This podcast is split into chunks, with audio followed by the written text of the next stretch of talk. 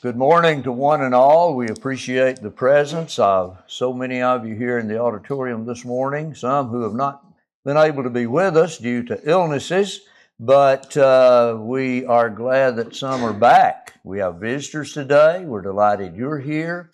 And uh, we know that there are those who are viewing the online service, and we appreciate your being a part as well. Uh, we have Barry and Mike back there, and uh, they will be coming down the aisle with study guides. Uh, the purpose of those is, first of all, to give you uh, some writing material uh, so you can take notes on the lesson. I've been uh, amazed at how many people do that. Of course, sometimes I find the leftovers here in the auditorium where you've left them but uh, it's a proven fact that we usually remember better what we write down. And what we see, we remember better. So that's one of the reasons, or two of the reasons, that we encourage you to do this.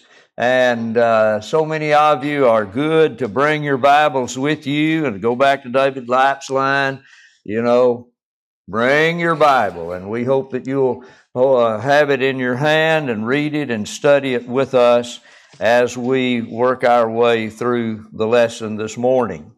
We're talking about looking for a loophole today. I want you to listen to a passage and read along with us, if you will, from Matthew chapter 7.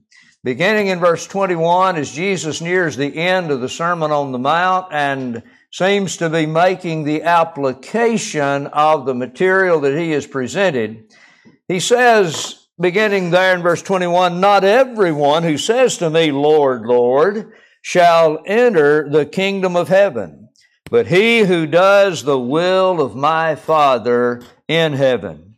Many will say to me in that day, Lord, Lord, have we not prophesied in your name, cast out demons in your name, and done many wonders in your name?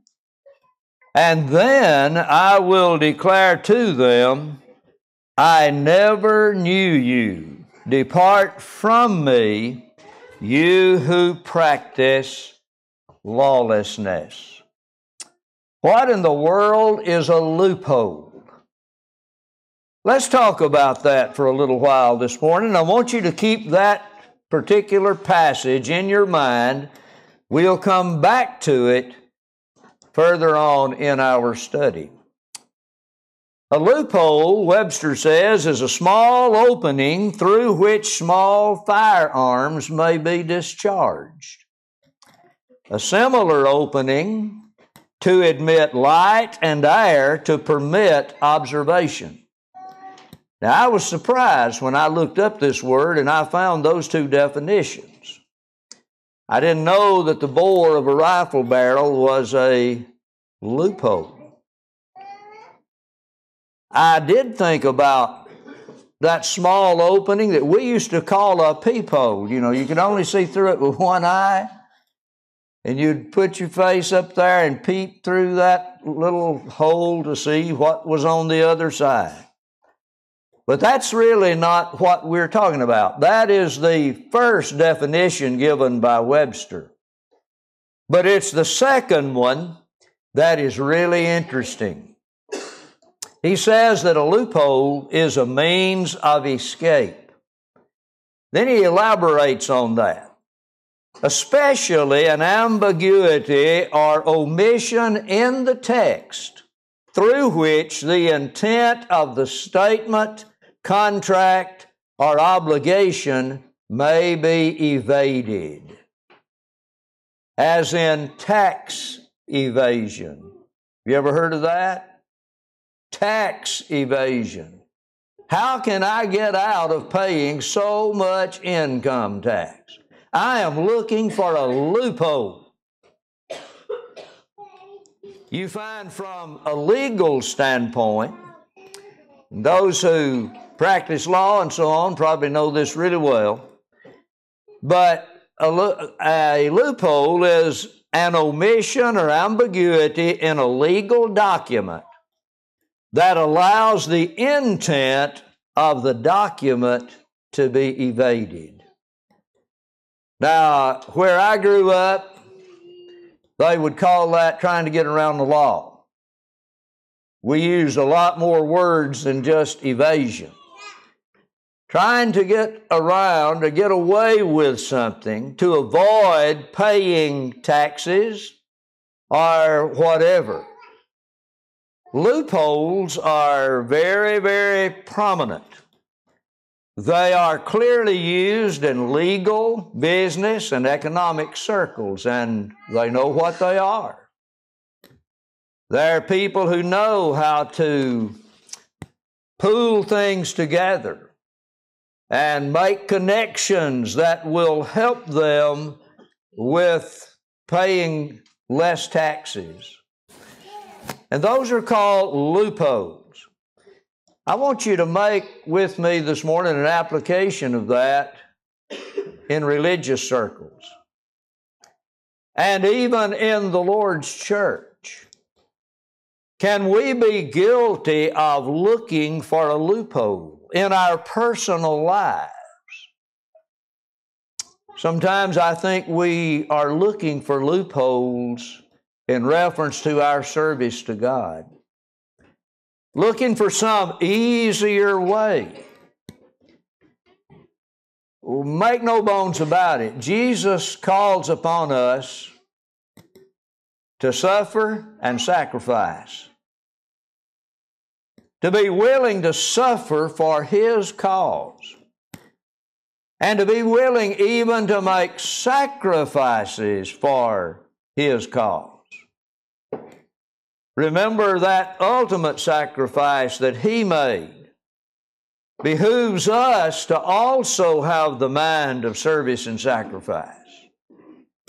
And you remember those words of Jesus when He said, Anyone that would follow me, let him deny himself, take up his cross, and follow me. Lord, are you really sure that it requires that kind of commitment? That kind of service? Lord, you sure that I can't get by a little easier?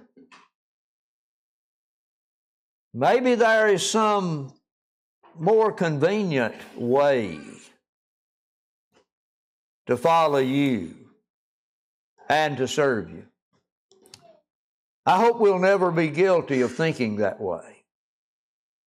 Because the sacrifice that Jesus has made for us calls upon us to have that same spirit the spirit of obedience, subjection, compliance, to do His will to the best of our abilities knowing that we may falter, we may even fall.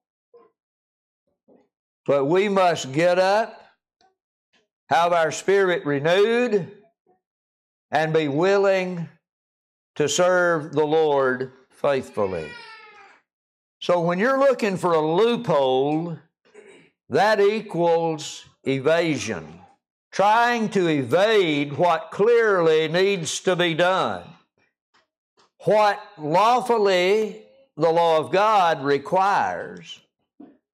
And from, if you were to make the legal application, whatever the law requires, then we're to do that, to submit to it.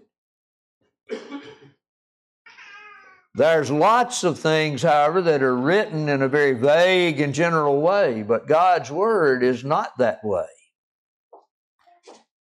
It strikes at the heart. It is direct and to the. And it's very difficult to evade. Let me give you some biblical examples. You've heard of these. I've gone back and read the case of Nadab and Abihu. Nadab and Abihu were the sons of Aaron, and they were serving as priests under Aaron. And when Aaron died, they would have become the high priests. But you'll recall that they offered strange fire. If you go back to the book of Exodus and read of what the priests were to do, they were to take a particular type of fire and use that in the offering of sacrifices. But Nadab and Abihu refused to do that. Now, we do not know that it was just an outright refusal to say, I'm not going to do that. There are those who believe that they could have been drinking and just decided to take a shortcut or maybe didn't have their full senses about them. And so they offered what the New King James Version calls a profane fire. And there was a fire that came out from God that destroyed them. And the two other boys of Aaron, Ithamar and Eleazar, would take their places. But there's quite a bit said about Nadab and Abihu. Now, could it have been that they were looking for a loophole? It's too much trouble to offer that type of fire every time. Maybe they said this one is handier, it's more convenient, it's going to be easier, won't require as much effort. But God had spoken, He had revealed His will. And in his infinite wisdom, he said, I can't let this pass. I cannot accept this kind of conduct from one who is my high priest. So he destroyed them, looking for a loophole. Maybe that's what they were doing, trying to take a shortcut. Think about Naaman for a moment. He was the head of Syrian, the Syrian army. And uh, he had been involved in raids on Israel. And he had taken captive a young woman who served evidently in his household. She seems to have been a very humble and, and a very dedicated person. She seemed to love her master. This man was a great military leader, but when you read the account of his life in 2 Kings 5, you'll find the B U T word. The scripture says, but he was a leper. He had leprosy. And this young lady said, There is a man back in my homeland who could heal you of your leprosy. So he took off and went to the king. Instead of going to the prophet, he went to the king, took him gifts and all of that. Finally, however, he ended up at the prophet's house. And the prophet didn't even have the courtesy to come out of the house and welcome him and make some big to do about being honored by such a man as Naaman coming to see him he sent a messenger out. And he told Naaman, Go and dip seven times in the Jordan. One translation says that he was furious. Furious. Another passage says that he flew into a rage. He was mad. We used to say, have the expression mad as an old wet hen. I never did figure out exactly how mad an old red hen would be. But it made you realize that that's pretty mad. Now, this man was furious. He was in a rage. Remember what he said? Well, if all I've got to do is dip seven times in a river, Abana and Pharpar back home would have been much better. Not this small little dirty river called the Jordan. He was looking for a loophole. He even said, Well, I thought he would come out, wave his hand over the spot, call upon his, uh, over the leprosy, and call upon his God, and I'd be healed and be on my way. Dip seven times in the Jordan? What does that have to do with anything? His servants began to try to reason with him and said, Why? He'd ask you to do some great thing, Naaman, you surely would have done it. What can it hurt to go dip seven times in the Jordan? I mean, that's very simple. Well, his better senses kicked into gear. He Laid aside his fury and his rage and went and submitted to what God through the prophet had told him. And he was made whole. But look at how he looked for a loophole. New Testament examples. Rich young ruler. You read about him in Matthew 19. Mark and Luke also give accounts of this. All three cover this story. Must be must have been very much a significant event he came inquiring of the Lord, What good thing must I do to inherit eternal life? Jesus told him to keep the commandments. He said, Well, all these I've kept from my youth up. What do I lack? He said, One thing go and sell what you have and give it to the poor and come and follow me. And it is said that the young man went away sorrowful because he had great possessions. I want to find a loophole, he said. I want to find a way to evade getting rid of all of my material possessions. They're too important to me. I just cannot afford to give them up. Have you ever thought about it? Something that costs your everything must be very valuable. Barry Cahoon and I were talking earlier this morning, and he was telling me about the guys at work looking at the picture of a brand new pickup truck and asking him, Do you have any idea how much that truck costs? And he said, Not really. $112,000. Now, I don't know how many heads that truck would turn as it went back and forth up and down the street. I would be afraid to drive it because I'd be thinking somebody's going to broadside me or I'm going to do like a, somebody did up in the country yesterday and clean out a ditch line with it. But can you imagine? We don't know how much money this man had, how many possessions he had.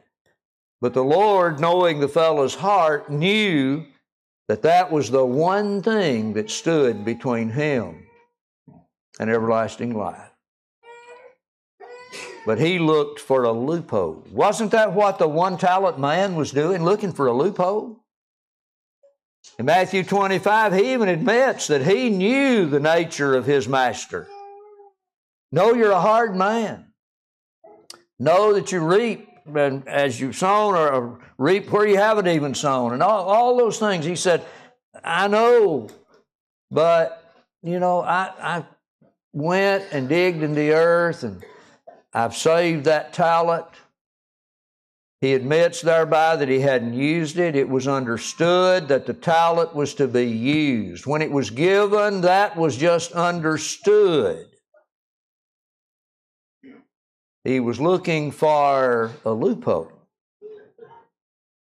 The Lord said, You're a wicked, you're an unprofitable, you're a slothful, a lazy servant. Take what that one talent give it to the one with ten talents and cast this servant out. Sad, isn't it? People will lose their souls because they've been looking for a loophole. Ananias and Sapphira, when it comes to giving, they're put in contrast with another giver, Barnabas, that you'll find described in the preceding chapter, Acts 4. And as you look at Ananias and Sapphira, it's obvious that they had a plan. Let's do this, and yet make out like we're doing a whole lot more. Instead of giving the full price as they were intimating and implying, they kept back part of it. They lied to God about it. Never mind Peter, they lied to God about it. And as a result, they were struck dead. They were looking for a loophole to get out of giving what they were implying they were giving. So there's all kinds of situations like this in the Bible. Think about some present day loopholes. Have you ever heard anybody say the Bible can't be understood alike? Well, that's a loophole. And if, in effect, that individual is saying can't be understood alike, so there's no use studying it. That gives me a good excuse or a good reason, they think, for never studying the Bible. Paul said that he wrote to the Ephesians so that they might understand the mystery of the gospel. Ephesians 5:17. And we know that by faith we understand that the worlds were framed by the Word of God. Hebrews 11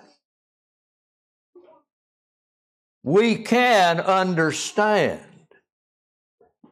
what God wants us to do.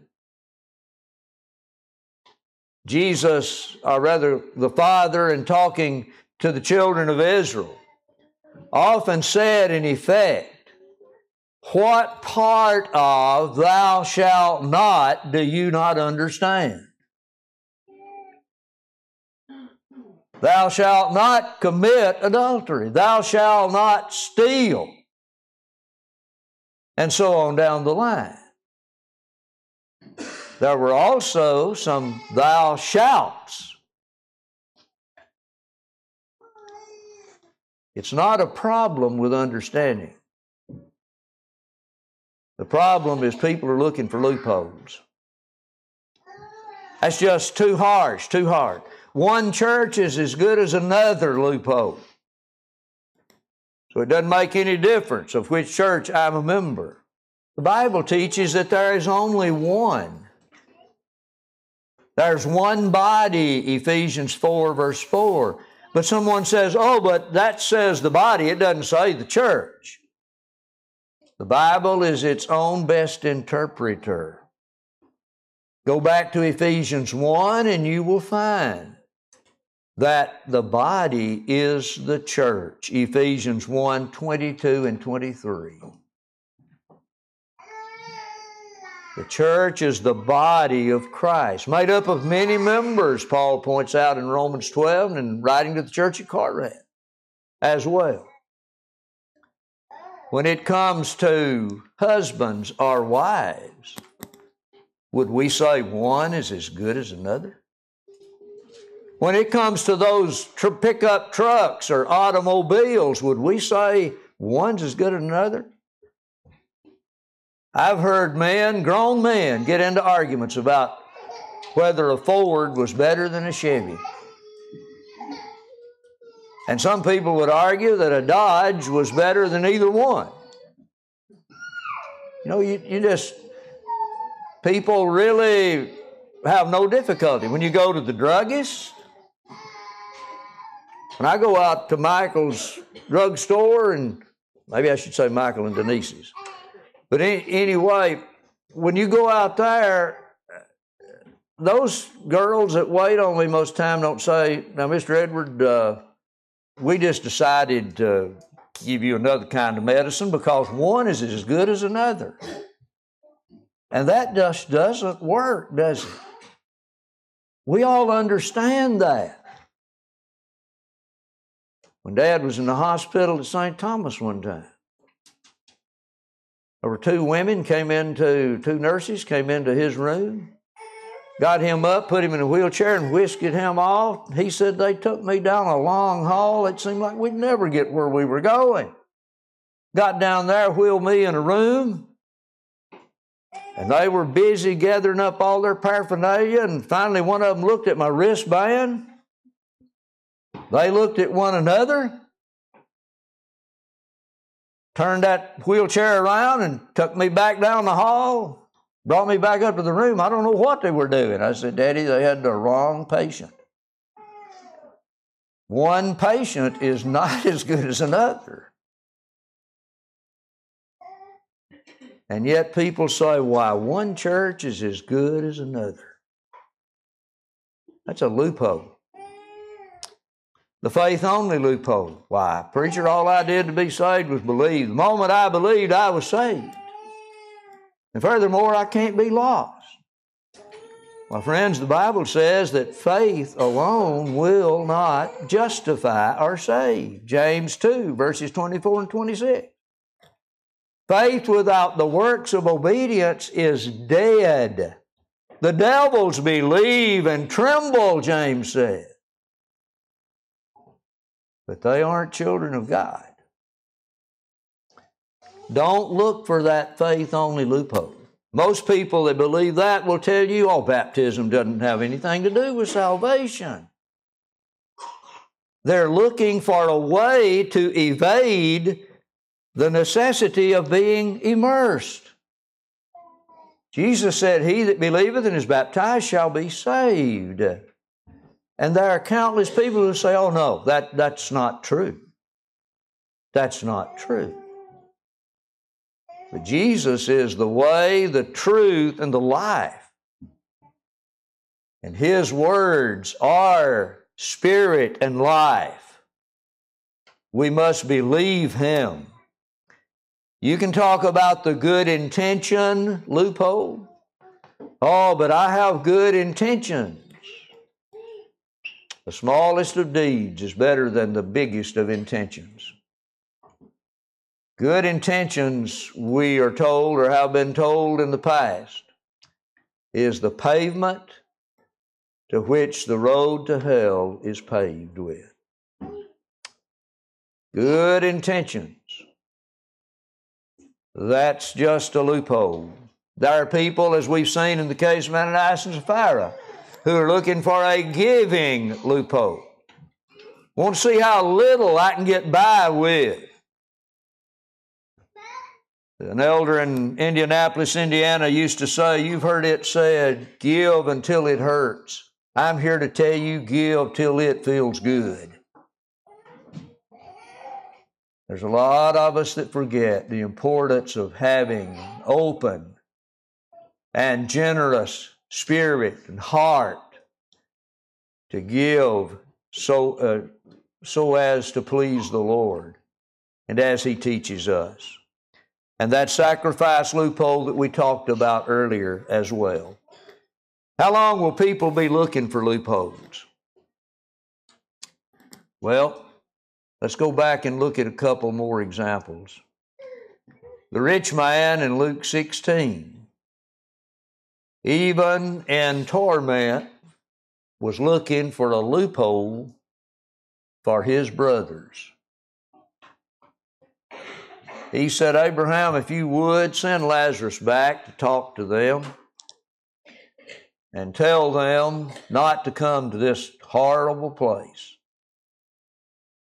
And the rich man was told,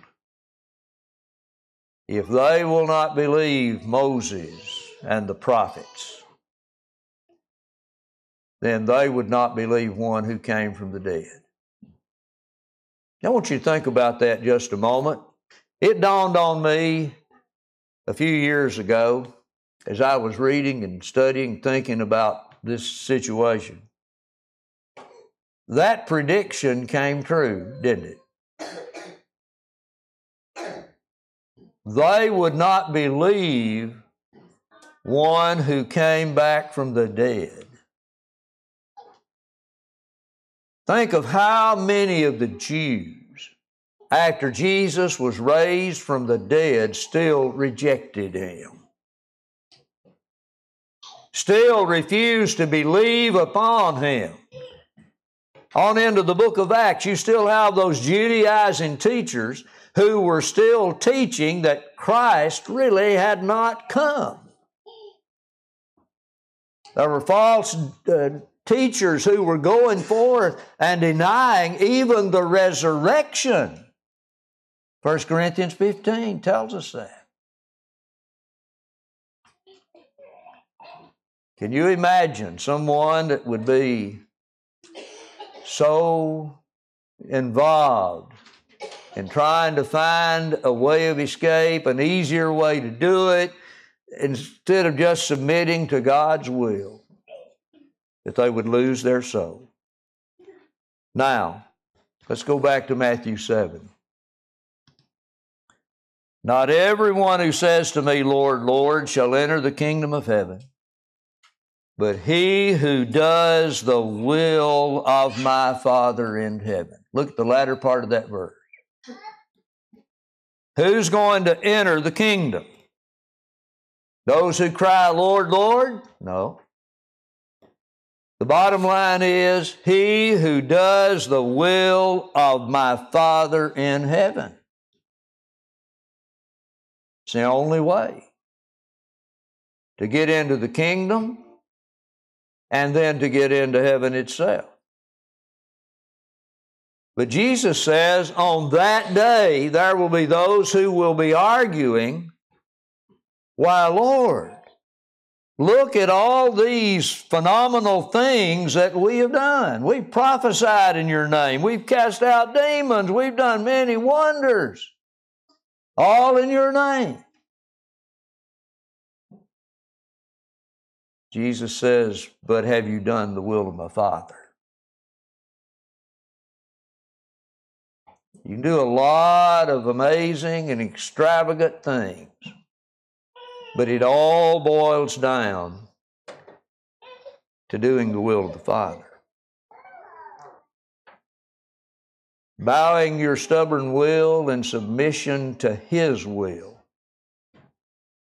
That is what is important. I want you to think about the judgment bar of Christ. I don't know how that scene's going to look. But if it is like anything today, you know, we're big on signs. You see, I love to read signs at Cracker Barrel and various other places. I'll find these signs with just the nicest little sayings on them, you know, and you, you think about them and so on. Try to picture the judgment bar of Christ with this sign over it that says, all loopholes are now and forevermore closed. No more loopholes. No way to get around it. The truth is the truth, and whether you have done the will of my Father, that's the only thing that really matters. In view of that permanent closing of all loopholes, why don't you take advantage of this acceptable time? Now, today is the day of salvation. Now is the accepted time, Paul said in 2 Corinthians 6, verse 2. Jesus denotes the urgency of following him when he says, Seek you first the kingdom of God and his righteousness, and all these things shall be added to you. Time and opportunity are now yours. But in that day, that'll be gone, they'll be gone forever, along with all loopholes being closed. If you're not a New Testament Christian, we've told you that you need to believe and be baptized for the remission of your sins. Other passages teach us that we must turn from a life of sin and repentance, acknowledge Christ as the Son of God, confess Him as such before men, and that is done prior to baptism, as seen in the case of the Ethiopian in Acts chapter 8. But if you've been looking for a loophole, Stop looking and look to the Lord. Set your affection on things that are above, not on things of this earth. Repent and be restored if that's the need in your life. Please come if you're subject as we stand and as we sing.